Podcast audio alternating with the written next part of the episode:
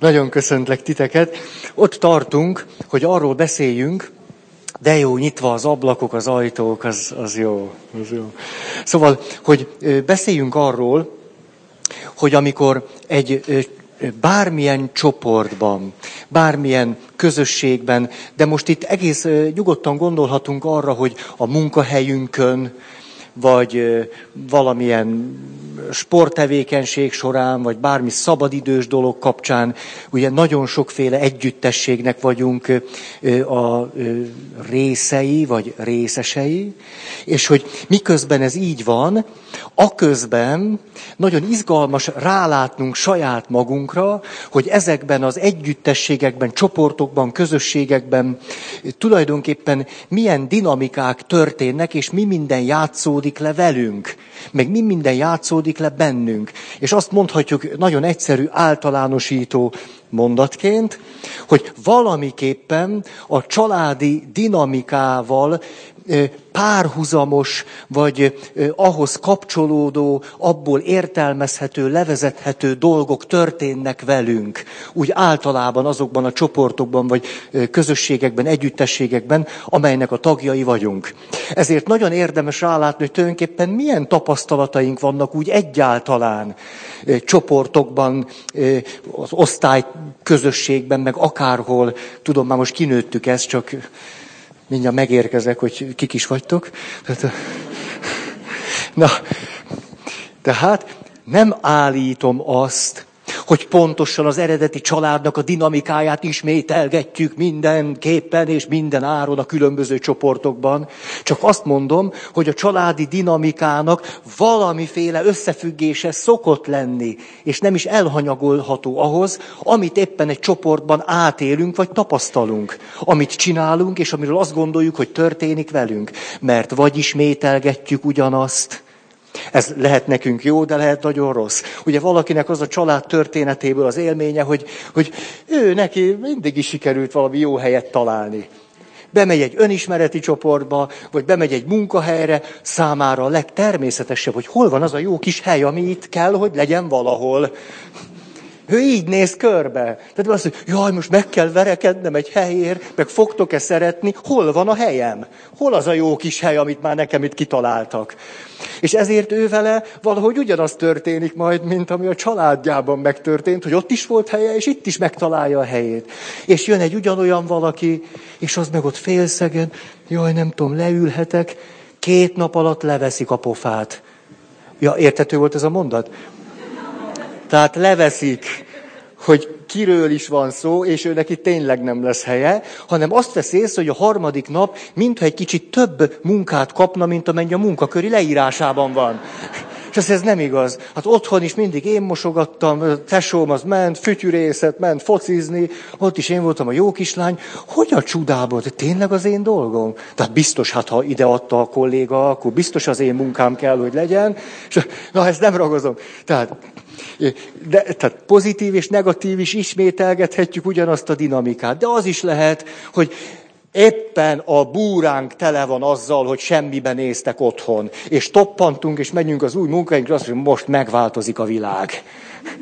És hogy éppen direkt másképp csinálunk mindent, persze, mert nincs rutinunk, marhára összeveszünk mindenkivel, és azt gondoljuk, sokkal jobb volt, hogy eddig csináltuk, mert ott legalább áldozatok lehettünk, itt meg most még a hülyeségünk terhével is szembe kell nézni. Na, de nem baj. Tehát, de, de ez is a család történetünkhöz kapcsolódó történet, ugye csak éppen mondjuk pont ellentéte. De olyan is lehet, hogy éppen egy úton vagyunk, és a fejlődésünkben eljutunk oda, hogy na most végre megengedem magamnak azt, amit sose engedtem meg a családba. És akkor élvezetesen beszólsz a főnöködnek. Ez az, amit az apámmal sosem mertem megtenni, és de jó, hogy szabad vagyok most egy-két hónapig. Ez, ez remek. És nyertem egy kis szabadságot. Na most, tehát amikor ezt mondom, hogy valamiképpen a csoport tapasztalataink, és itt mindenféle csoportra gondolhatunk, összefüggésben van az eredeti család történetünkkel, az ottani csoport tapasztalatunkkal, akkor tehát nem azt állítom, hogy mindent ismétlünk így, metronomszerűen, hanem hogy valami összefüggést láthatunk. És ez azt is jelenti, hogy tulajdonképpen tudjátok, ez mindig a veszőparipám, hogy fogalmunk sincs a valóságról. Fogalmunk sincs róla. Tehát már ahogy a életünkben először belépünk egy új csoportba, már, már oly mértékben előre hangoltan, és oly mértékben a valóságtól elrugaszkodottan viszont az a családtörténetünk által érthető módon látunk mindent, és érzékelünk mindent, és fogunk föl mindent, és értelmezünk mindent, hogy az általában vagy köszönő, vagy köszönő viszonyban sincs a valósággal. De azt természetesen mi halálosan komolyan úgy éljük meg. És ebből a szempontból van ugye óriási jelentőség a csoportnak, hogy vagy egy, akár egy, egy jó barátnak, egy munkahelyen, vagy valakinek, aki tud egy jó tükröt tartani elénk, hogy te tulajdonképpen te mit csinálsz. És sose felejtem el, hogy egy csoportban, az ott küzdöttem meg minden, és oda jött egy papbarátom, ő is a csoportnak a tagja volt, de ez nem egy ilyen papi csoport volt, csak ketten voltunk ott papok, és azt mondja, Feri, nincs is ellenség. Hát ezen, ezen aztán meglepődtem, hogy, hogy nincs ellenség. Akkor kikkel harcoltam. Na, ez egy ilyen föl, föl, fölvilágosító mondat. Hogy tulajdonképpen eh, én vittem bele ebbe az egész, egész ott létembe azt, hogy én azt gondoltam, hogy biztos, hogy valakikkel harcolni kell. Az lehetetlen, hogy valakikkel nem kell harcolni, mindig harcolni kell. Küzdeni kell, győzni kell, jaj a vesztesnek. De ezt az egészet én vittem oda be. Na, most eszembe jutott egy film, de melegen van már megint. Ó, a, a lyukacsos. Ó, a lyukacsos. A kamionos trikó. Hogy tudok ilyenkor arra vágyni? Ú, és hogy kiszúrtatok velem, tudjátok, a mézes madzagot így előttem, mert egy ilyen szadó, mazó izét, ilyen fétis cuccot vettetek nekem, rettenetes. Na, szóval megnéztem, néhány nappal ezelőtt a gimnazistákkal, mert egy-egy téma kapcsán, itt például a rasszizmus csoportközi konfliktus volt a téma, és megnéztük az Ütközések című filmet. És a, az, a, a kezdő jelenetet szeretném nektek idehozni, annak ábrázolására, hogy milyen döbbenetesen előre hangoltak vagyunk, hogy amikor életünkben először belépünk egy csoportba, már ott is mennyi minden el van döntve. Nem az, hogy mi történik velünk, hanem hogy mi mit gondolunk, hogy ott mi van, és hogy mi történhet velünk, és hogy mit kell csinálni. Ez pedig kijön, most muszáj ezeket mondanom, de kijön két néger srác. Két fiatal néger srác, és az egyik azt mondja, láttad, hogy mit csinált a pincérnő? Láttad? És akkor másik, miért? Nem, nem csinált semmit. Kiszolgált mindenkit. Kiszolgált mindenkit? Mi ott ültünk fekák? És ez és hozzánk nem jött oda. Bezzeg az összes hógolyóba, meg hóemberbe töltötte bele a kávét. És, és, és, és dühöng. És azt nem vetted észre. Húsz percig ott ültünk, és egyszer se jött oda. És ezt mondja. És akkor a másik azt mondja, hát hülye vagy, nem is kértünk kávét. És, és na ez az, hogy nem kértünk, most, na jó, tehát most, most na ez az, hogy nem kértünk kávét. Persze, hogy nem kértünk kávét. Hogy is kértünk volna kávét? Mi fekete gyerekek vagyunk, nincsen lóvé a zsegünkben. Hogyan kértünk volna kávét? És, na, na, és, és, és, Persze, na most már próbálok csak úgy, úgy, hogy mondjam, gyorsan a történet segére csapni. Tehát,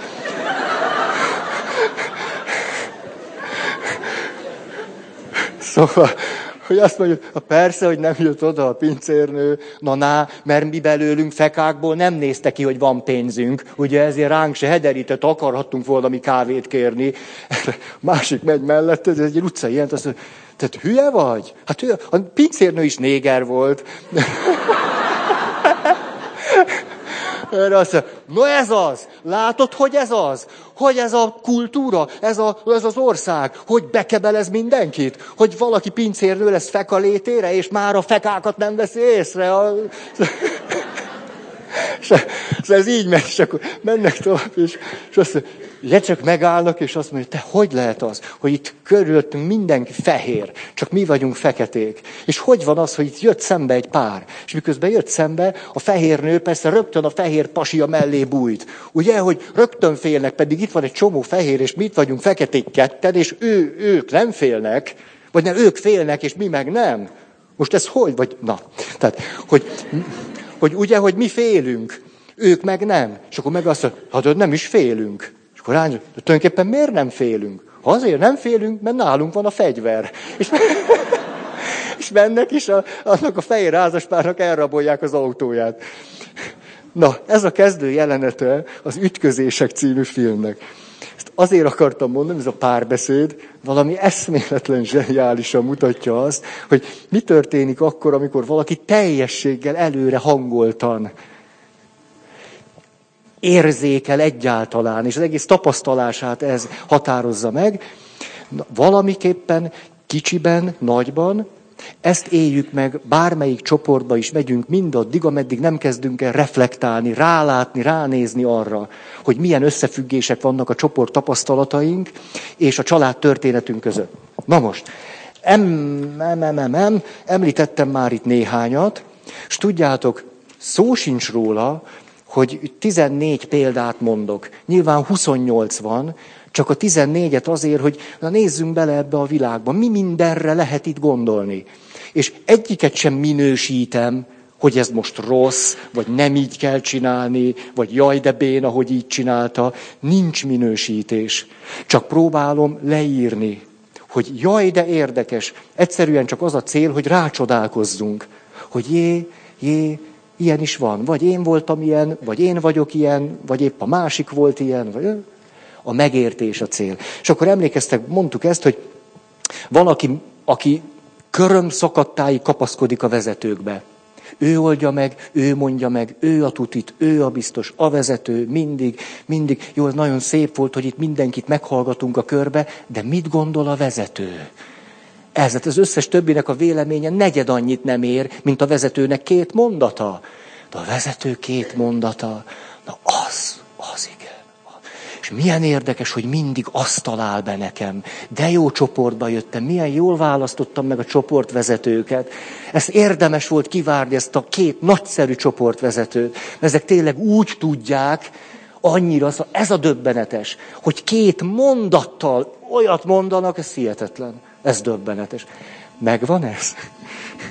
Tehát ez, ez, ez. Jó. A, de nyilván ennek meg lehet a másik oldala is. Jó. Második pont, amikor irreálisan idealizálom a vezetőt, vagy az egyik vezetőt, és ennek beszéltünk egy picit a hátteréről, idealizálni azért szoktunk valakit, hogy a vele való kapcsolat révén előnyökhöz pszichés, érzelmi előnyökhöz jussunk, biztonságérzethez például, vagy ahhoz, hogy na ő tényleg tud nekem segíteni, és akkor megengedem neki, hogy ő tényleg tudjon nekem segíteni, és ezáltal tényleg segítséghez jutok, és ezáltal jobban leszek. Aztán a harmadik, amikor a vezetőt vakon elutasítjuk, egy képviselőtestületi gyűlés, remek terepe a szemlélődésnek, hogy mondhatok akármit, a legzseniálisabb ötletem is lehet. Van, akinek nem számít. Legfőjebb, jó, próbálkozzon, próbálkozzon. Jó, tehát ez a harmadik, vakon elutasítjuk a vezetőt. Négy, vezetőt, a főnököt, a teljesen mindegy. Négy, amikor valaki nagyon kritikus és gyanakvó szemmel nézi a vezetőket, hát állandóan attól fél, hogy őt manipulálni fogják, őt majd megvezetik, majd ráveszik őt valamire, amit ő nem akar, hogy biztos van olyan valamit, valamit itt, itt nagyon résen kell lenni. Nagyon. De náluk a hatalom, e, erre nagyon vigyázni kell. Ez, ez, ez mindig egy nagyon veszélyes. Tehát, ó, ez lehet, teljesen megnehezítheti a dolgunkat. Hogyha nem tudom én, három, négy, öt év, húsz, harminc, negyven év, és nem tudjuk a bizalmunkat adni. Mert annyira fenyegetve érezzük azt, hogy mi lesz a szabadságunkkal, mi lesz a... Na, a mi értékeinkkel, félelem az ellenőrzéstől, vagy akár rettegés az infantilizálódástól, hogy majd ott csak egy ilyen pici, egy, egy szál vagyok a sok közül, de én akkor nem, nem egy szál valaki akarok lenni, az nekem kevés, hogy egy szál valaki legyek. Oké. Okay. Öt. Mikor valaki maga se tudja miért, például arra törekszik, hogy megossza a vezetőket. És akkor van egy jó vezető, meg egy rossz vezető. A kisfőnök nagyon jó fej, az egy annyira jó fej, bár csak minden főnök ilyen lenne, az annyira jó. Na de a nagy főnök, na az katasztrófa. Hogy jutott el az oda? Ez, ez döbbenetes. És valahogy az ő életében mindig jó fej kisfőnökök vannak, és mindig rossz fej nagyfőnökök. Hogy is van ez? De amikor például egy önismereti csoport, két vezető, és hogy persze sokszor a férfi-nő alapján megy, hogy anya-apa történet, és akkor az egyikre nagyon figyelünk, a másik, hát szóval ez, ez, hogy kapott diplomát erről? Ezt, ezt nem is érte, hogy biztos, hogy elvégezte? Vagy ilyen szánalomból vezethet ezzel a másikkal, aki annyira jó? Na, tehát a következő az az, mikor valakinek mondjuk a család történetéből a szülei sosem tapasztalható egységet mutattak, ha ez egy értelmes magyar mondat. Hogy nem látta a szüleit, hogy ők egyek. Nincs erről mintája, nincs tapasztalata. De elég korán megtanulta azt, hogy oszd meg és uralkodj. Ha az anya nem engedel, megyek az apához. És akkor az apám... Vagy fordítva. Szóval, hogy hogyan ismétlődhet meg az, hogy egymás ellen kiátszok vezetőket, és ennek van egy sajátos másik módja is, hogy valaki folyamatosan rivalizál a csoporttársaival. Képtelen abba hagyni. Az muszáj neki. Ó, mi, mi van ott a családtörténettel? Nem lehetséges az, hogy ezt is tapasztalatként hozza otthon a tesóitól? Hogy muszáj. A, mondok nektek valami önismeretit, csak rágom egy kicsit a körvömet előtte. Azt mondja egyszer nekem valaki, egy csoportvezető társam, vezettük együtt a csoportot, és azt mondja, de olyan érdekes ez Feri. Hogy a csudába van, hogy veled nem szoktak rivalizálni a csoporttagok. Hogy valahogy nem, nem, nem szoktak rivalizálni. Én vezettem veled már többször, veled nem szoktak rivalizálni. Hogy, hogy van ez? És, azt, és van olyan élményed, hogy csoportokban nagyon rivalizálnak veled? És mondom, nekem nincs. És akkor elkezdtem ezen gondolkodni, hogy mi az oka annak, hogy én, most már mondom a vége felé, nem is veszem észre, hogy velem valaki rivalizál. Nem is veszem észre. És egyébként meg, miért rivalizálna velem bárki is? Ha hülye vagy? Most elnézést a kifejezésére, ezt tudjátok honnan jön? Hogy én bennem jó erősen megszilárdult az az alappozíció, hogy én oké okay vagyok, ti meg nem biztos. És én megtanultam innen látni a világot, ez egy fokkal jobb, mint hogy senki se normális, mert így én legalább életbe tudom tartani magam, és ezért én rájöttem néhány évvel ezelőtt, hogy tényleg vak voltam arra, hogy egy csoportban, ahol én vagyok, velem valaki rivalizál. Hát miért rivalizálna? Hát semmi esélye. Ez most lehet, hogy nagyon hülyé hangzik, most jól kinevettek, nem tudom mi, de ez az én család történetemből nagyon világosan előáll. Nagyon. Én úgy tudtam életben maradni. Ez, a, ez nagyon nem bánt. Nem. Csak élni akar. Ő is csak egy ember.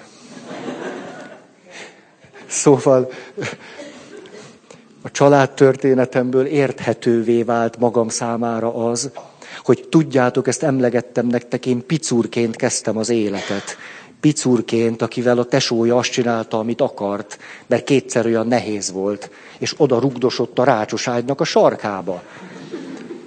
Tehát valamit ki kellett találni, és természetesen nem tudatosan, én előbb-utóbb ezt találtam ki magamnak. Én vagyok a legjobb, aztán kész.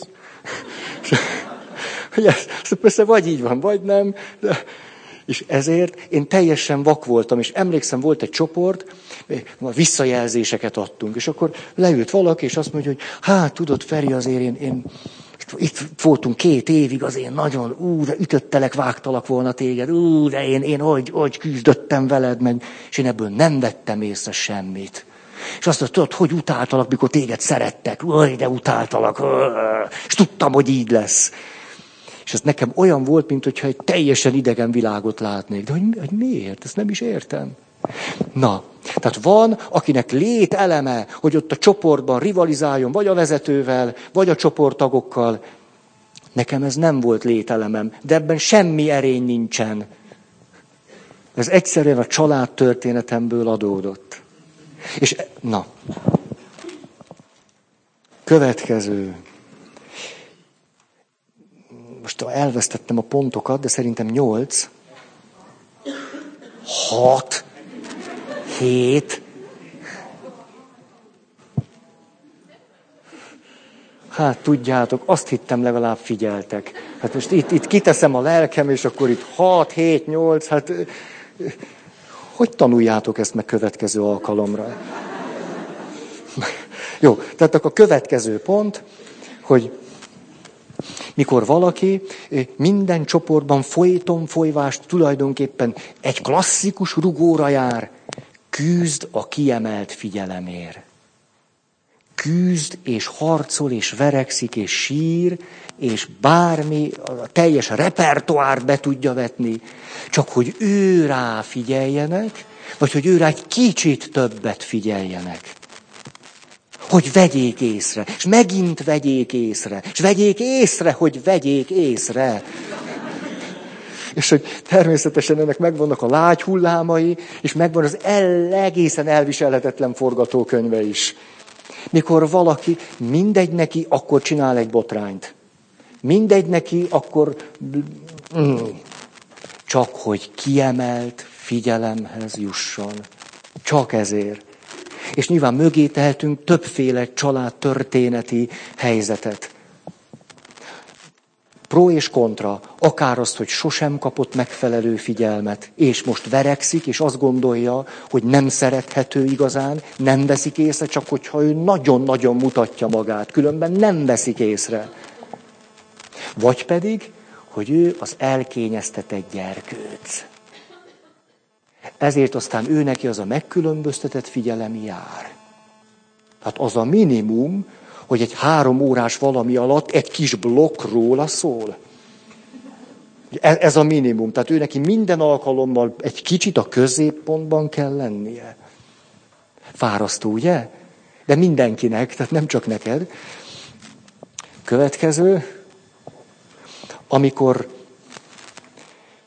vakon engedelmeskedünk és mindenhol azt szimatoljuk, hogy milyen elvárás az, aminek most meg kell felelni. Elvileg ők a csoportvezető álmai, akinek azt mondjuk, hogy jó, most mindenki álljon föl, keresen egy párt. És már megy, és keresi a párt, és aj, megy, és az a legtermészetesebb. Ő neki mindig van párja, mindig, és mindig jól vál, mindig, mindig. Csak a csoportvezető ül, és azt mondja, milyen jó is ez a csoportvezető, és ez remeg. Mondom, hogy párválasztás, választják, engedjétek el egymást, elengedik, ez, ez, ez, ez egy jó műfaj. Ó, elvileg, elvileg, hogy a csoportvezetők álma vezettek kis közösséget, nem tudom mi, az engedelmes csoporttag. Hogy aztán ez az ő fejlődését segíti-e, vagy nem, óriási kérdőjeleket ide tehetjük. De ő valahogy hihetetlen, nem tudatos érzékkel cuppan rá a vezetők szükségleteire. Nők különösen is nagyon ügyesek tudnak ebben lenni. Sose felejtem, hogy öreg pap tanított engem az élet bölcsességre. Ücsörögtünk, iszogattunk már kólát, mármint én, és azt mondja, hát tudod, Feri, úgy van az a nőkkel. És akkor ücsörögtünk egy kicsit, úgy morzsoltuk magunkba ennek a félmondatnak a súlyát. Mi ketten papok, az öreg, meg a fiatal. És akkor így folytatta, hogy tudod, a nők olyan zseniális érzékkel tudják nélkülözhetetlenné tenni magukat egy pap mellett, hogy aztán már csak azt veszed észre, hogy nem is tudsz nélküle élni. Ezt a bölcsességet adta át, és akkor megint iszogattunk. Morzsolgattuk a mondat súlyát. Szóval, de ezt nagyon megjegyeztem tőle, és aztán lett egy ilyen látásom, hogy természetesen ez lehet valami kifejezett manipuláció. Na de a manipuláció is valahonnan jön. Honnan tanuljuk meg, hogy az apucit manipulálni kell? Hát a családból tanuljuk meg. Hát onnan tanuljuk meg, hogy mondjuk az anyánk oda jött hozzánk, hozzám mondjuk serdülő lányhoz, és azt mondta, hogy Terike. Feri, Teri, ezért mondom el. Teri, menj oda apádhoz. Simogasd már meg őt, tudod, rád hallgat. És mondd neki, hogy inkább Balcsi legyen, ne Adria. És akkor kiúzom magam, érzem itt a feszességet, és megyek az apámhoz, és azt megédesgetem, elcsábítgatom, manipulálgatom, és rájövök, hogy jó, micsoda erőm van nekem. Hogy tudok én hatni? Egy ilyen komoly emberre, az apára? Hát ezek után bármelyik férfi jöhet. Hát az apámat sikerült ha, ujjam köré csavarni. Tehát az, hogy egyáltalán valakiben ez benne van, hogy ő ez. Na tehát, nem biztos, hogy az engedelmes közösségi tagok járnak a legjobban. Következő pont, az egymással szövetkezők, mások vagy a vezetők ellen. Hát nem csak szólóban csinálja, itt már egy rendszert látunk. Tehát mondjuk kisközösségi alkalom után beugrunk még egy kávézóba, és elmondjuk, hogy kik a hülyék. És miért pont ők a hülyék, és hogy nagyon hülyék. És ezt jól elmondjuk, és nagyon egyetértünk. És nagyon tudjuk, hogy, hogy nagyon ők a hülyék. És aztán nyilván a következő alkalommal jó hangoltan megyünk, ugye tudjuk, hogy hol a helyünk, meg a másiké is hol van. Ezt, ezt, ez valami saját tapasztalat, ugye? Az, az, az, akkor szokott így tovább menni. Oké. Okay. Aztán vannak olyanok, akik magukat elhanyagolják, hogy mások jól érezzék magukat magukat elhanyagolók. Ó, legyen úgy, hogy ők mondják, ahogy ők szeretnék, te hogy szeretnéd, hát ahogy, ahogy a többiek szeretnék, az jó lesz. Tudod, azt sosem felejtem el, ezt mi, szoktam nektek mondani, hogy készült egy csoport a keresztelkedésre. És hogy készültek, hogy az előbb-utóbb mindenkit megkérdezett a pap, hogy na, most akkor keresztelkedsz, vagy nem? Igen. Keresztelkedsz, vagy nem? Jaj, nagyon szeretnék. Keresztelkedsz, vagy nem? Persze! Keresztelkedsz, vagy nem? Mm. Keresztelkedsz, vagy nem? Mm. Ugye megállt a folyamat, és, és akkor, na, na, na, mi van? És az, hát, hogy tudod, én a, a bizonytalan vagyok, de azt gondolom én akkor majd olyan leszek, mint a malac farka. Hogy ahova megy a malac, oda megy a farka. És hogy itt mindenki mondta, hogy igen, hát akkor én is, és akkor már ez egy csoport, és akkor... És a, a, a pap egy laza húzással ezt a csoporttagot elnevezte farkincának. Mert hogy annyira maradandó volt ez a helyzet számára, hogy farkinca. Farkinca később manöken lett, egy nagyon szép nő volt, és a papnak a szavakhoz nem volt mindig olyan brilliáns érzéke, ezért nem egyszer a következőképpen szólította meg, farok, hozd már nekem, légy szíves.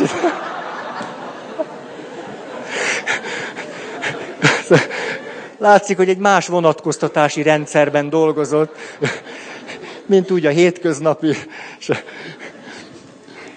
Szóval létezik az a csoporttag, aki hát, hát legyen, úgy, legyen úgy, ahogy ti, legyen úgy. És, és hát az úgy biztos jó lesz, és hát biztos nekem is jó lesz. Nem tudom, hogy jó lesz, mert fogalmam sincs, hogy mi lenne nekem jó, de biztos jó lesz. Ha az nektek jó, akkor biztos, az biztos jó, jó lesz, jó lesz, jó lesz. Azt se tudom, mi az, hogy jó vagy rossz, de jó, jó, az úgy, úgy ahogy ti.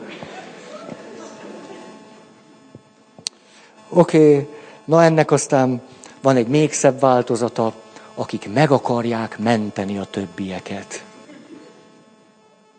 Az áldozathozók, önmagukat oda vetők.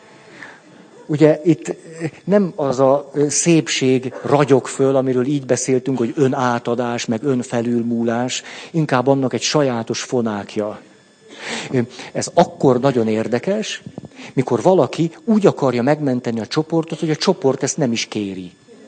Na ebből szoktak érdekes konfliktusok támadni. Az egész csoport mondja, hogy de nem kell, nem, nem, nem. Nem. De ő azt mondja, de, de tudom, hát ezt mondjátok most, hogy nem kell. Hát persze, persze, hát nyilván ennél sokkal jobb emberek vagytok, hogy mondjátok, hogy kell, de... Jó, egy szó, szó se többet, szó se. Ez, ez, akkor valaki az egész csoportét, a közösség, ő vállalja a felelősséget, ő majd nem kérte senki, de ő, ő és mindenki szereti, de a mi részünket hagy vigyük.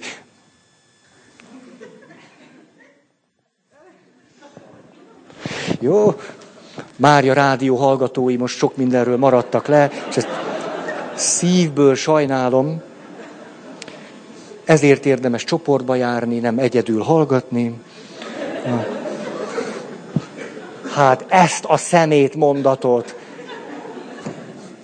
És ha valaki nem tud eljönni, hát rájuk nem gondolsz. De gondolok. Ezért szemét a mondat. Na most... Szóval, akkor, akkor vannak az örökös távolságtartók, mindig, mindig 25-ször átgondolja, hogy egy érzését meg, megjelenítsen, ez 25-ször. Most ebből eszembe jutott, tudjátok, hogy hát honnan tudnátok? Most miért kérdezte, honnan tudnátok? Hát nem, mert hogy kedd délelőttönként mindig összejövök a közvetlen munkatársaimmal, és együtt reggelizünk. Ez remek és kifejezetten egy jó, jó munkatársi világunk van, nagyon bírjuk egymást, meg mi, meg mi egymást. És csak mondom, hogy például miről beszélgettünk ma. Ma például arról beszélgettünk, hogy kinek milyen függőségei vannak. Vagy voltak élete során. Azért elég komoly téma, nem? Mi úgy a reggelire ezt úgy be, bedobtuk, bedobtuk, úgy egymás után, még csak azt se kellett mondani, hogy akkor menjünk egy kört, és akkor egymás után, hanem úgy jött ki belőlünk. Hát olyan dolgokat tudtunk meg egymásról, sose gondoltam volna, hogy hát igen. Igen, erről többet nem. És aztán jöjjön az utolsó előtti pont, a perifériára szorulás. Mindig van, aki mindig perifériára szorul. Mindig a csoport szélére sodródik. Mindig. Ez általában ördögi körszerűen szokott történni. Tehát, hogy akik úgy általában mindig úgy érzik, hogy őket nem fogadják be, őket sose fogadják be, akárhova mentek, őket sose fogadják be, Hányszor hallottam én, jöttetek hozzám, vagy jöttetek valakikhez, vagy mentetek, vagy állandóan igazegyektek, mozogtok, már most üljetek, hogy, és mondtátok, hogy igen, már voltam három közösségbe, és egybe se találtam meg a helyem. Pedig mindenhol két hetet el is töltöttem, ott két hétig ültem, és nem, nem, nem, nem történt semmi, ott ültem, és semmi, és... Szóval vannak, akik iparszerűen, állandóan a perifériára szorulnak, És ez persze rettenetesen fájdalmas, és szó sincs róla, tehát semmi minősítés, nincs ítélkezés, csak mondom, hogy ez, innen ágaztam el, olyan ördögi körszerűen szokott történni. Tehát már eleve egy bizonytalansággal megyek, na vajon itt megtörténik-e? Mert eddig mi mindig így volt, mindig. Na, na kíváncsi vagyok. És már így, így ülök, már most magamba vagyok roskadva. Na, na észrevesz valaki? Tehát még mindenki úgy, úgy Hát nem a mai alkalom is. Én úgy láttam, a többiek egész jól el voltak, csak én, én, én ültem így itt, és nem. Hát szerintem ez se lesz olyan. És a következő már ezzel a hangoltsággal. Hát nem, nem, nem, már, már most érzem, hogy nem jön be, de hát mindegy, most két év, azt mondtuk két év, hát, hát végig csinálom, végig csinálom, hát hát ha, hát ha, hát ha állítólag a farkaséti közösség jó, hát nem, nem tudom, vagy káposztás megyer, állítólag valakiknek jó volt az a káposztás megyer, meg nem, nem, nem, nem, nem tudom, szóval ez az egyház is olyan, hogy, hogy vagy zugliget, ugye az is á, egyeseknek, az, az, az bejött, bejött állítólag. Hát most... Na, próbáltam valamit érzékeltetni ezzel, hogy valójában, amikor az két hét után, két hónap után, két év után, bármikor ülsz és azt mondod, hogy nem tudom, most már, most már a csoport dolgokat kimerítettem. Tehát voltam csoport, önismereti csoportba, közösségbe mentem, voltam hajómodellező klubtag, meg és e- ezek nem, hát most akkor valószínűleg az egyéni terápia, az, az, az mert most, most más nem, egy, egy jó egyéni. Hát, hát már ha a terapeuta figyelni fog rám, mert hát tulajdonképpen ő is egy ember, tehát lehet fáradt meg minden, és ezt én nagyon meg, én ezt nagyon meg is értem. Hát ő is ember, nem? És szegény, hát, hát milyen fárasztó lehet egy terapeutának. Szóval, hogy meg vagy egy papnak, papnak pláne. A papnak nagyon. Nagyon, hogy jönnek hozzá az emberek óráról órára, és ő figyeli őket, jaj, nem, nem. De azt hiszem, hogy nem is, nem is megyek el így senkihez, nem. Nem, hát most én fárasztam a kis hülyeségeimmel. Az, hogy boldogtalan vagyok, hogy 50 éves vagyok, nincs senki, és a kutya is megdöglött, hát nem, nem. Nem, szerintem, nem, hát valahogy majd tovább megy az élet, nem? Hát, na, átjött ez. Ezt hányszor mondjátok, de hát ez megint olyan, nem tudlak nem szeretni benneteket, most azon túl, hogy nagyon unom, hogy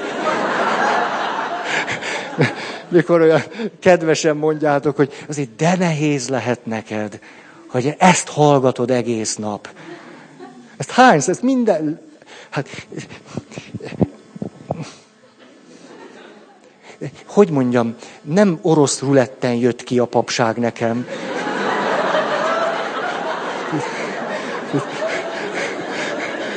hogy, hogy, hogy háromszor próbálok, hogy negyedjére azt mondom, hogy na inkább most már elmegyek, tehát ezt nem most már... Tehát, egy hat lövetű kolttal csináltuk a haverommal, tehát azért azt óvatosan. Tehát, tehát szabad elhatározásból vagyok ott. Tehát, na, itt egy ördögi kör, egy önmagát jó, vaskosan elmélyítő, megerősítő kör, mintha ez lenne a valóság, ez lenne az élet. És hogy velem mindig ez történik. Szoktatok ilyet mondani? Velem mindig ez történik. Ó, hát ez a, mögött a mondat mögött egy univerzum van, hogy velem mindig ez történik. Igen, és hol tartok, hol vagyok, ki vagyok, mit csinálok. Igen, Hát nem is érdekes a 14-es, mert járatjuk itt a sok betűt. Na most, ez lett volna az ugródeszkánk, hogy ránézzünk, hogy milyen izgalmas most egy-két hétig azon töprengeni esetleg, hogy én velem mi minden szokott megtörténni egy csoportba, és annak van-e valami összefüggés a család történetemmel. Ez egy izgalmas dolog. De most akkor lépjünk, és ígértem nektek, hogy családoznánk. Tehát most család, család, család, május, nem tudom én, 24, 25, valahogy így. Tehát a, az utolsó alkalomig kizárólag család. És a, a mostani következő kilenc pontnak a címe, Itt most nagyon fontos, hogy nem gyerekről beszélünk, nem apáról, nem anyáról, nem testvérről, hanem a családról, mint rendszerről, mint együttességről. Ez, ez, ez a szép. És akkor egészségedre. A család mentál higiénés funkciói. Hmm, jó téma, szeretem téma bele is csapok, tehát van itt kilenc pont, de alpontokat is fogtok hallani. És végül, mikor a végére érünk, érdekes lesz majd a kép, ami itt összejött. Természetesen nem a magam okosságát mondom. Komlósi Piroska 1989-ben publikálta, ha ez valakit érdekel. Azt mondja, egyes pont a világra vonatkozó információkat a család összegyűjti és továbbítja. A világra vonatkozó információkat összegyűjti és továbbítja a család, és ennek van három alpontja. A. Az információkat megszűri. Hmm. Ennek megvan az előnye, és megvan a hátránya. És húsvét előtt jött hozzám egy nagypapa. Azt mondta, Feri atya, Jönnek hozzám az unokák, az egyik fiú 13, a másik 9. Arra gondoltam, hogy Mel Gibsonnak a passióját megnéznénk húsvétra. Jó ötlet?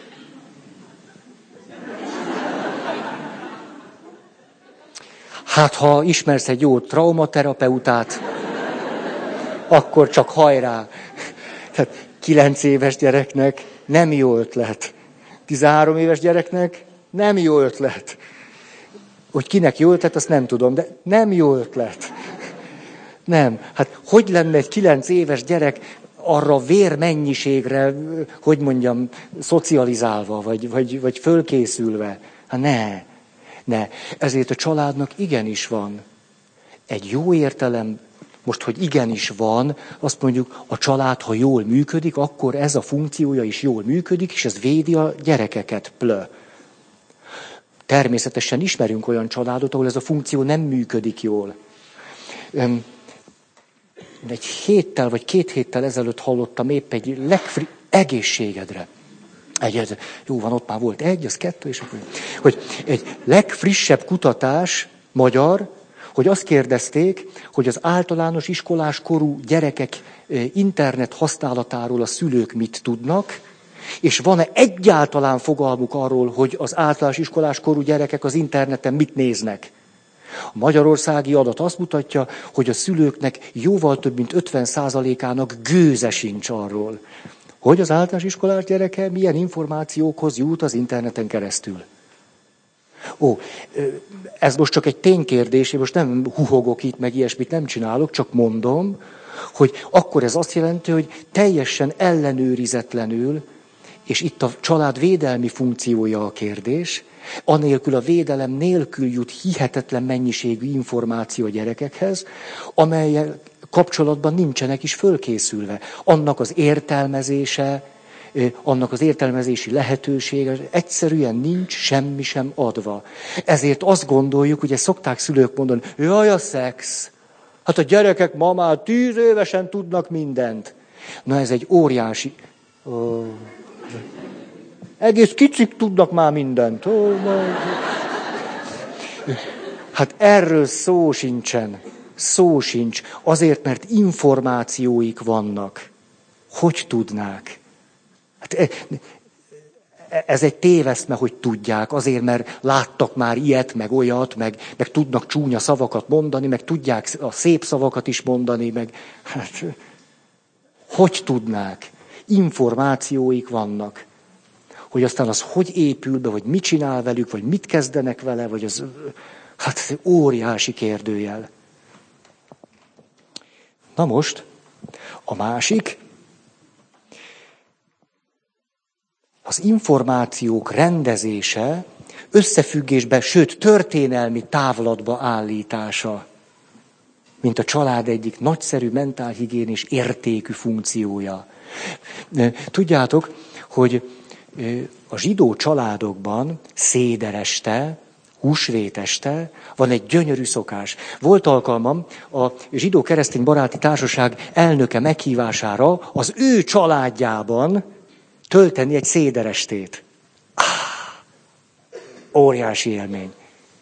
És ott ma is úgy megy, mint ahogy minden ö, ö, hitét, vallását gyakorló ortodox zsidó családban, hogy egyszer csak a, a húsvéti vacsora ö, meghatározott pillanatában az arra kiszemelt kisgyerek, lehetőleg a legkisebb, aki már értelmes ahhoz, hogy egy kérdést föl tudjon tenni, föl kell, hogy álljon, és ugye gondolom egész este ezen izgul, hogy mikor böki az anyukája oldalba, hogy most, és akkor föláll a kisfiú, vagy a kislány, a kislány, vagy a kisfiú, és, és azt kérdezi, mondd csak, édesapám, mit is ünneplünk, mire emlékezünk ma este? És ez olyan, mint amikor a templomban húsvétkor meghúzzák a csengőt, és akkor az apa elkezdi mondani, hogy tudjátok, és akkor fölolvas a Szentírásból, és héberül olvas föl, ahol belevaló, és a többi, és a többi. Ez mit jelent?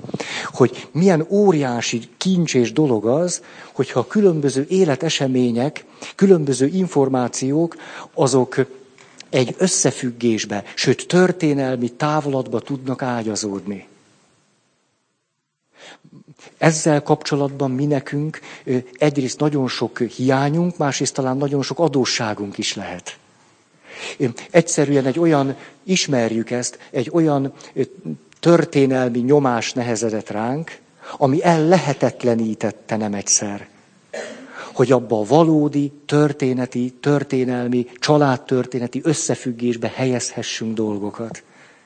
Ez ez nagyon, aztán megnehezíti az önazonosságunkat, az önbecsülésünket, a gyökéreresztésünket, a különböző helyzetek értelmezését és a többit.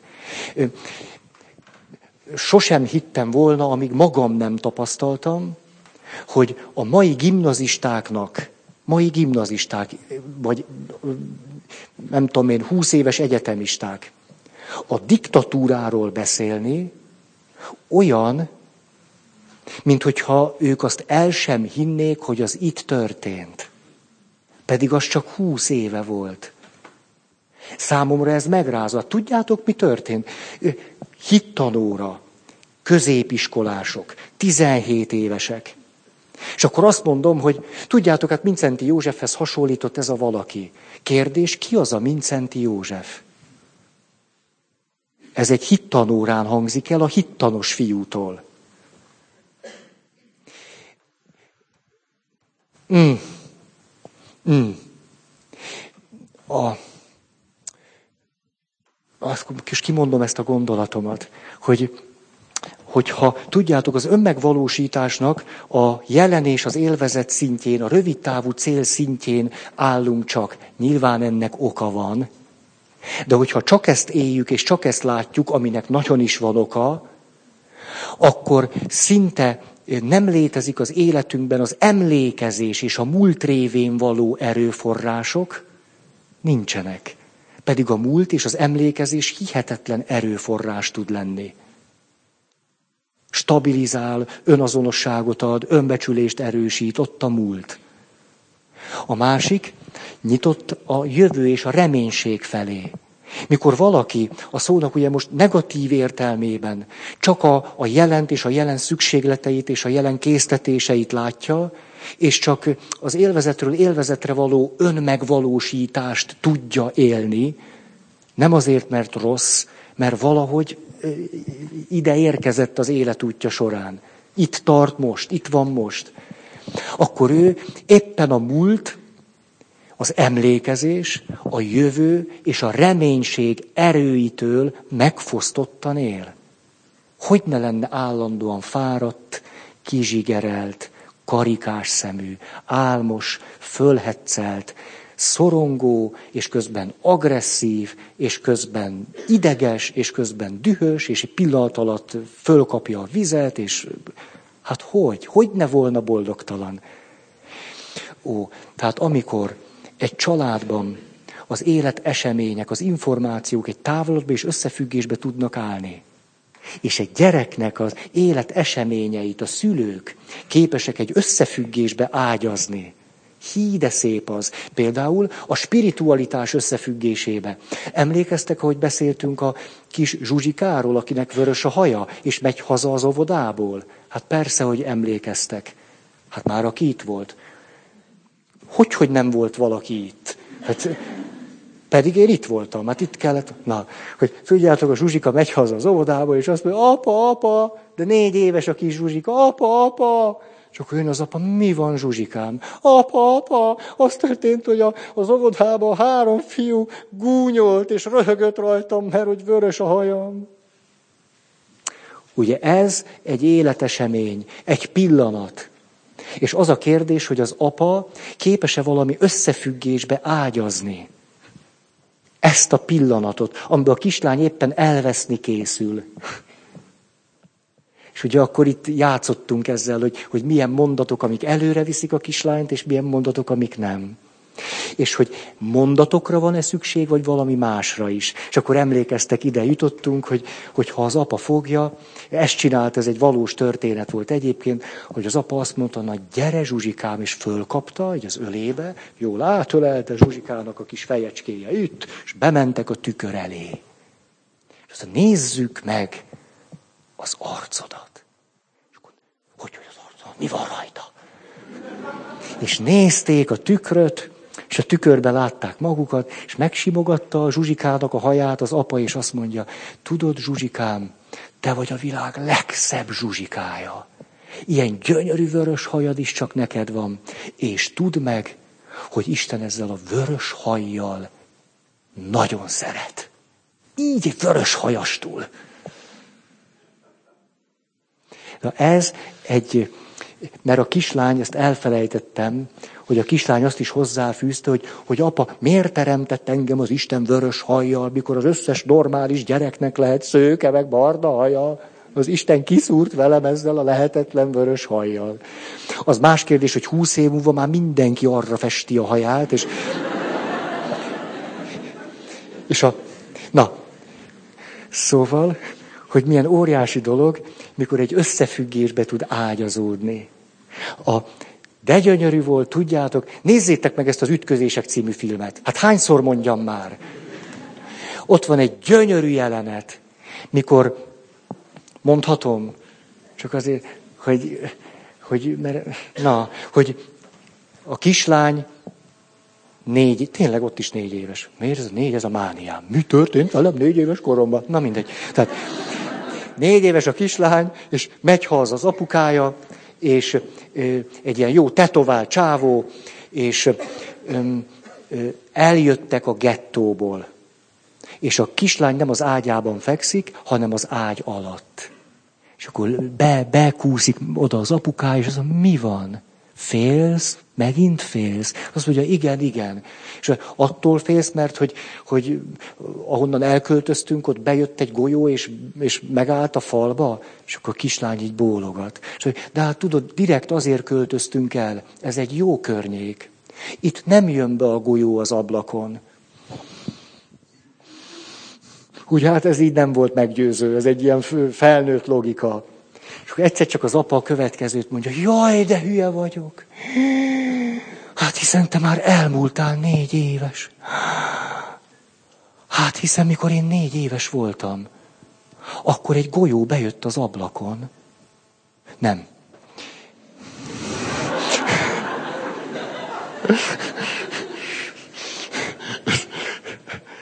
Az utolsó mondat törlését kérem. Csak, nem, amikor négy éves voltam, én is nagyon-nagyon féltem, és egyszer éjszaka nyitva volt az ablak, és beszállt egy angyal. Azért az nem golyó. Tehát, beszállt egy angyal, és kérdezte tőlem, hogy hát mi van, mi van?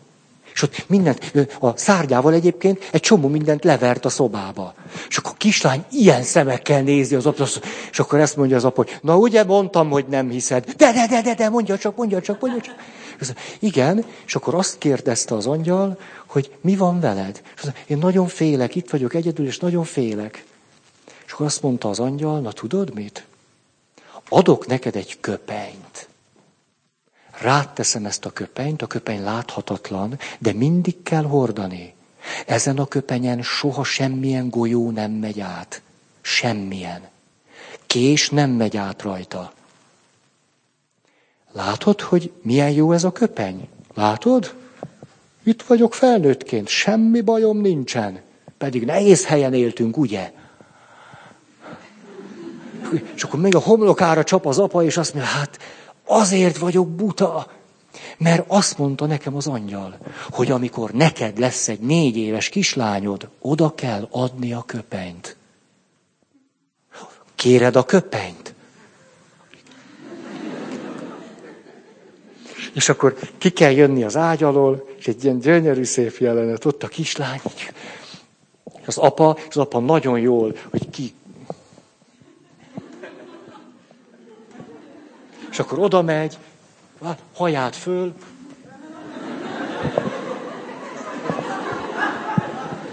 nem szoros.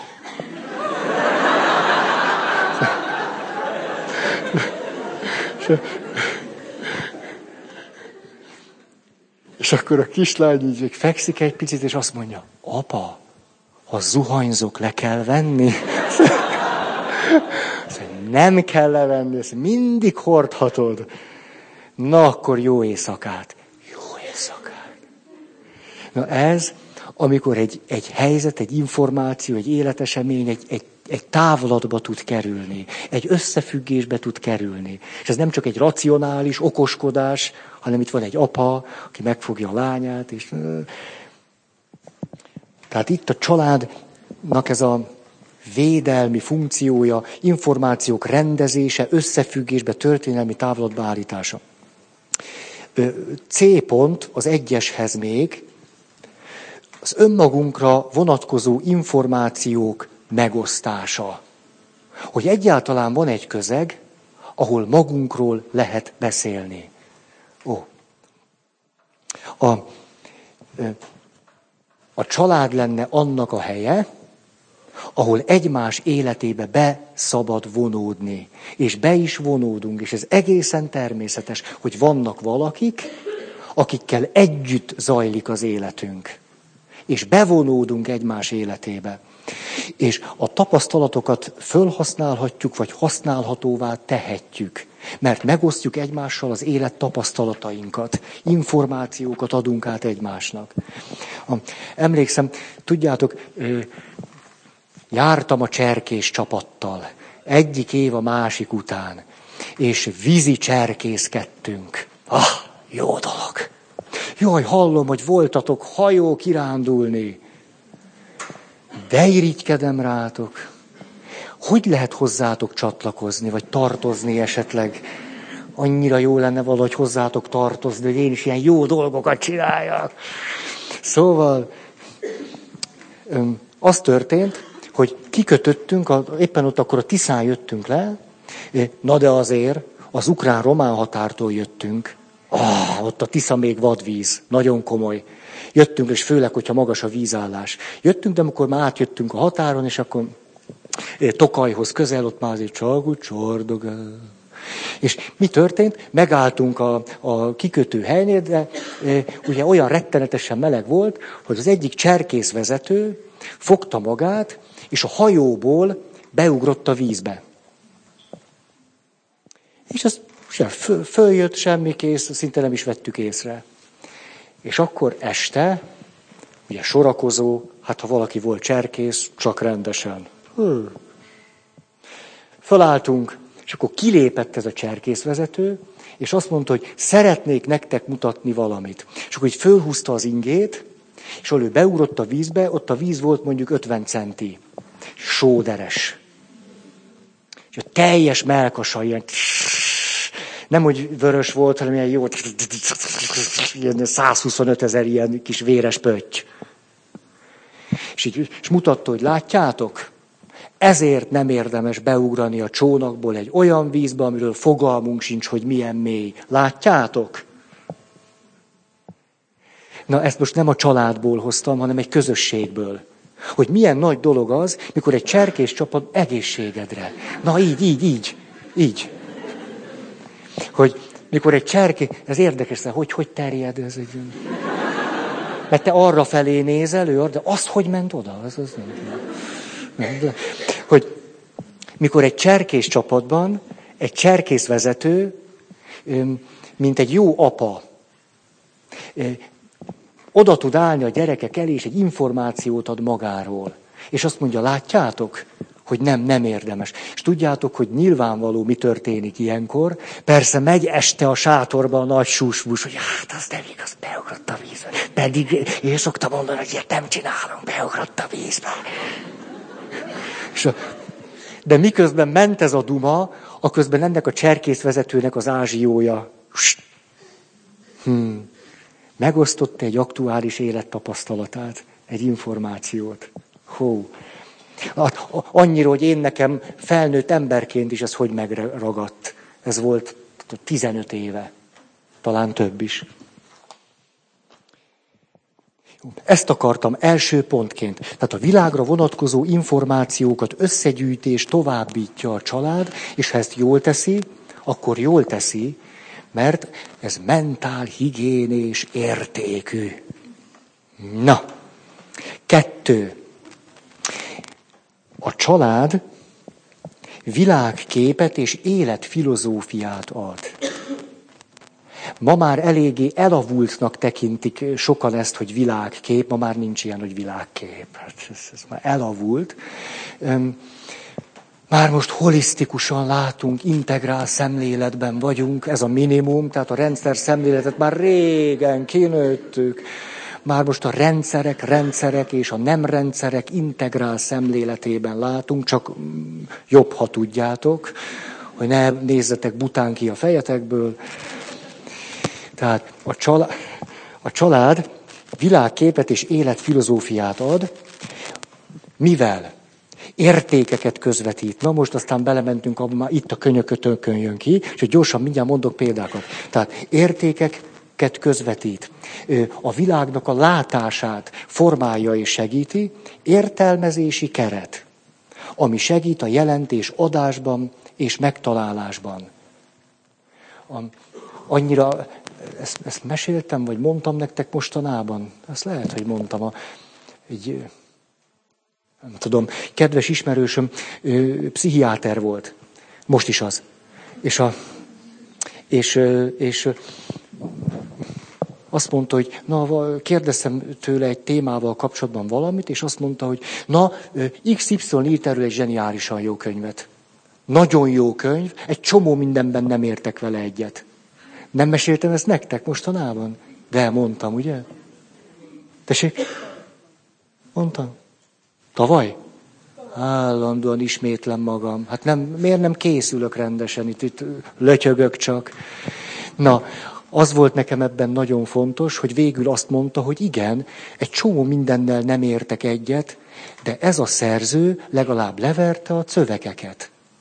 Legalább azt mondta, hogy ezt így látom, így látom, így látom, így látom. Ehhez már lehet viszonyulni. Ez jó. Ehhez képes nekem már sokkal könnyebb megmondanom, hogy mit gondolok. Tulajdonképpen a mi alkalmaink is, ha azt a célt betöltik, hogy én itt dumálok, te meg azt mondod, hogy na így biztos nem, de most már rájöttem, hogy én nagyon boldog vagyok. Nagyon. A életvezetési támpontokat nyújt. Alakítja például a problémákhoz vagy a szenvedéshez való viszonyt. Hogy egyáltalán hogy viszonyuljunk dolgokhoz.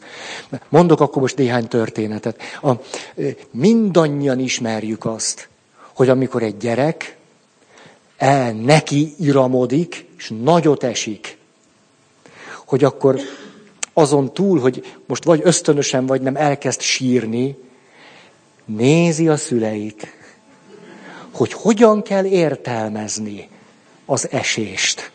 És mikor a szülei kedvesen rámosolyognak, akkor egyszer csak egy gyerek azt is megtanulhatja, hogy igen, van ilyen, hogy megyek, van olyan, hogy esek, és attól még nem dől össze a világ. De a szülei összecsapják az összes kezüket. Lábukkal is toppantanak. Könyv szökik a szemükbe. és a nagymama sikítva szalad a konyhából előfelé, és mi történt veled, kis unokám? Akkor egy értelmezési keretbe helyeződik az, hogy elesett a gyerek. És megtanulja, hogy, hogy a világ nagyon veszélyes. Tehát, hogy lehet éppen olyat, hogy az egyik lábamat a másik után helyezve úgy iramodok, hogy bizonyos pillanatokban, bár ember vagyok, és hat rám a gravitáció, de egyetlen lábam sincs a földön. Ezt hívják futásnak. Éppen egyetlen láb sincs a földön, de ez nagyon veszélyes, ez nagyon-nagyon veszélyes. Mert aki fut, eleshet, eleshet, eleshet. Egy másik szülő, aki pedig nekiáll bunyózni a gyerekével, és hagyja, hogy a gyerek a fülénél fogja a fejét, egy másfajta értelmezési keretbe helyezi a testhez való viszonyát, vagy a fizikai szenvedést, vagy egyebet. Na, ténylegesen, észrevétlenül is egy bizonyos értelmezési keretet nyújtunk ahhoz, hogy az életeseményeket hogyan értelmezze aztán később egy gyerkőc. Emlékeztek, beszéltem arról, hogy az apukámtól nem túl sok életfilozófiát kaptam, hogy nem tanított meg arra, hogy hogyan érdemes élni. De azért egy mondatát azt nagyon őrzöm. A mondata így szól, Ferikém, te rá se ráncs. Apa, köszi! Ez a, tulajdonképpen, ahogy próbáltam az ez már döfi mondat után ezt a mondatot is értelmezni, hát nehéz. Tehát, hogy honnan jön ez? Most rá se ráncs. Ne, ne ráncs meg, vagy ráncs meg. Vagy ne, nem ért, nem jön össze sehogy se, de ahogy az apám mondta, értettem, hogy mire céloz. Valami olyasmit üzent ezzel, hogy jaj, Ferikém, több is veszett Mohácsnál. Hát ez nem igaz, nem lehet normálisan beszélni, csak ilyen képekbe. Szóval az apukámtól kaptam egy örökséget, Ferikém, te rá se ráncs. És ami nagyon érdekes, hogy miközben ez a mondat, nem, hogy mondjam, nem egy, nem egy megváltó mondat azért, ugye? Tehát nem egy olyan, amit úgy a sírra ír valaki. Tehát itt nyugszik Pál Ferenc, 66-tól 2000 valameddig, rá se ráncs. Ez a, ez a, és magamnak mondom, vagy aki jön oda, vagy... De ez, egyébként ez nem is rossz, ez most megtetszett. Ez megtetszett. Ez, miért ne hülyéskedj már, hogy pont ide jöttél, nincs jobb dolgod. Tehát ez a, különben is kértelek benneteket, hogy jó sírfeliratokkal ajándékozzatok meg, mert abban mindig nagyon sűrűsödik az életbölcsesség. Ugye, tudjátok Füst Milánnak a tervezett sírföliratát? Tessék? Na, van, amithez nem szólunk semmit. A Füstmilán tervezett sírföl egy egészen elviselhetetlen ember volt, csak hogy azt mondja, kevés embert szeretett, azokat is utálta. Ez a, ez a, ez a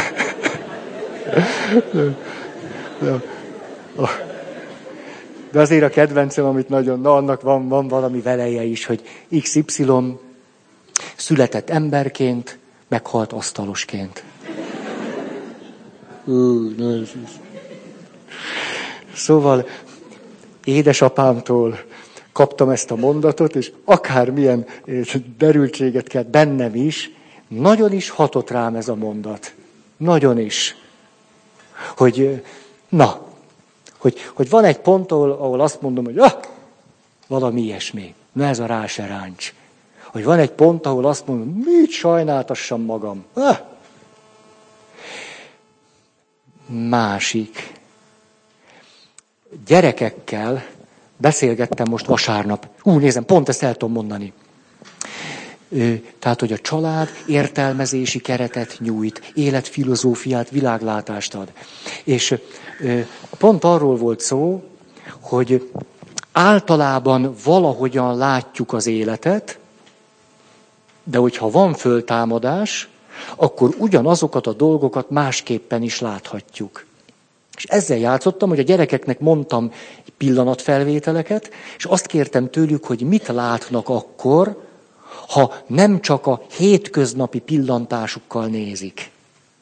És akkor azt mondtam nekik, például látsz egy édesapát, meg egy édesanyát, akik rettenetesen, dühösen így állnak egymás mellett, egy szavuk sincs, vagy ha van az is olyan, hogy inkább nem is mondjuk. Mit látsz? És ugye nyilván nem az a jó válasz, hogy egy édesapát, egy édesanyátok, akik nagyon dühösek. És olyan jókat mondtak. Elhangzott az, hogy hát látok egy apát, meg egy anyát, akik szeretik egymást, csak nem találják az utat egymáshoz. Ezt látom. Aha, aha.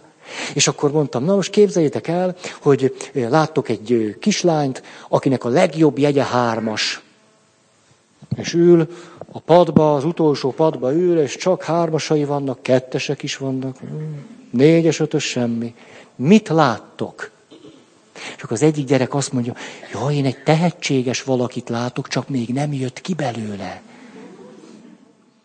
Én meg azt találtam mondani, hogy én pedig egy csinos kislányt látok, aki valahogy nagyon szépen tud öltözködni, nagyon klassz, szép érzéke van, de az iskolába erre nem nagyon szoktak ötöst adni. Pedig milyen nagy dolog valakinek van szép érzéke. És aztán most amit akarok mondani, hogy az utolsó kép az volt, képzeljétek el, hogy láttok egy nagyon idős nénit, bent fekszik a kórházban. Ott van már két napja, ott fekszik a kórházi ágyon, két napja senki se látogatta meg, be van csukva a szeme, nem, hogy nem iszik, két napja nem is ivott semmit. Mit láttok? És akkor hát a gyerekek nagyon aranyosak voltak. Az egyik gyerek azt mondta, hát azt látom, hogy hiányzik neki az unokája. Be kellene menni az unokának. Akkor másik azt mondta, hát én azt látom, hogy nagyon szeretné, hogy megfogják a kezét. Ugye, és akkor én is gondoltam, hogy na hát igen, ezért volt érdemes ezt a képet. Mi is oda jókat mondtak, na ezt szerettem volna hallani. És egyszer csak fönn a tribünön jelentkezett egy kislány. Azt mondja, ennek az idős néninek azért van csukva a szeme, mert már két napja nézi az eddigi életét, és annyira szép, amit lát, hogy nincs kedve kinyitni a szemét.